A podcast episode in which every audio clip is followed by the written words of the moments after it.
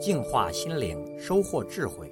点击微信里的加号，再点击添加好友，然后在查找公众号里输入“六君子”，即可收听每天六君子的语音故事和阅读精彩文章。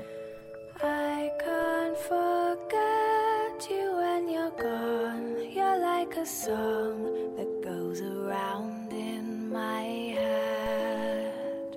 我们都生活在一个复利时代，任何好事儿你做了，不要以为只会收获当下的收益，它一定是在好处之后还有好处，利润之后还有利润。见识是面对未来的，知识是面对过去的。在人生的重要选择关头，一个人没有见识是一望可知的。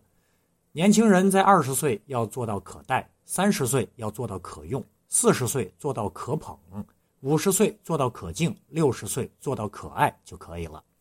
而年轻人最不应该犯的错误，就是用现状去计算未来，用马上能看到的收入去推算一生的财富总和，用现在看到的稳定的社会结构去判断什么是安全，什么是风险。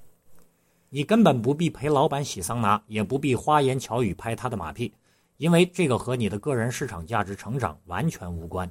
你只需要对自己的价值成长负责，这就是手艺人的方式。当个手艺人，就是按照每项手艺的内在要求去做事情，而不去管什么客户的感受，因为其实客户什么都不懂。大多数选择没有什么对和错，只有合适不合适。在两个极端之间，是不是找到了一个均衡点？面对新生事物的时候，不管你多有想象力，到头来你的想象力几乎都是贫乏的。正当的生活才是最便宜的生活。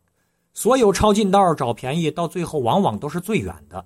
要想获得自由，要想自由的生存，就要对所有确定性的事情抱有不确定性的态度。自省能力是一种以自己为标准来衡量外在的世界能力。有这种能力的人，就有可能超越外在的世界强加给自己的种种负面情绪。阴性价值观是指那种感知、察觉、跟随、接纳、包容这样一种生存方式，通常属于女人。其实呢？阴性价值观才是人类的力量所在。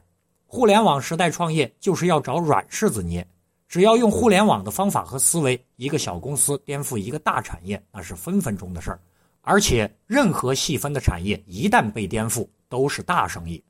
坐标有多大，视野就有多大，你的人生才能成就多大。这就是历史感决定现实感。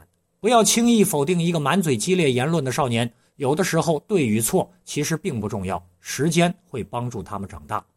而且，一个情绪激烈的青春期，没准儿正在酝酿一个静水深流的伟大灵魂。不管是管理还是平时为人处事，我们最核心的不是加大自己的力量，而是怎么调动周边的力量。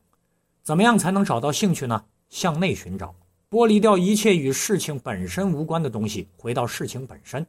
什么目的呀、意义呀、为什么呀、划算不划算呢？有没有用啊？这都和兴趣无关，和事情本身也无关。兴趣怎么培养呢？没有别的办法，只有被激发。就是你以更放松的姿态面对整个世界，让更多的信息去激发你。死其实并不可怕，死之前的日子过得没有意义才可怕。死亡是让人生变得有意义的一个特别重要的终点。互联网时代的生存法则是什么呢？不是成为一个圣人，而是要求我们活得真实。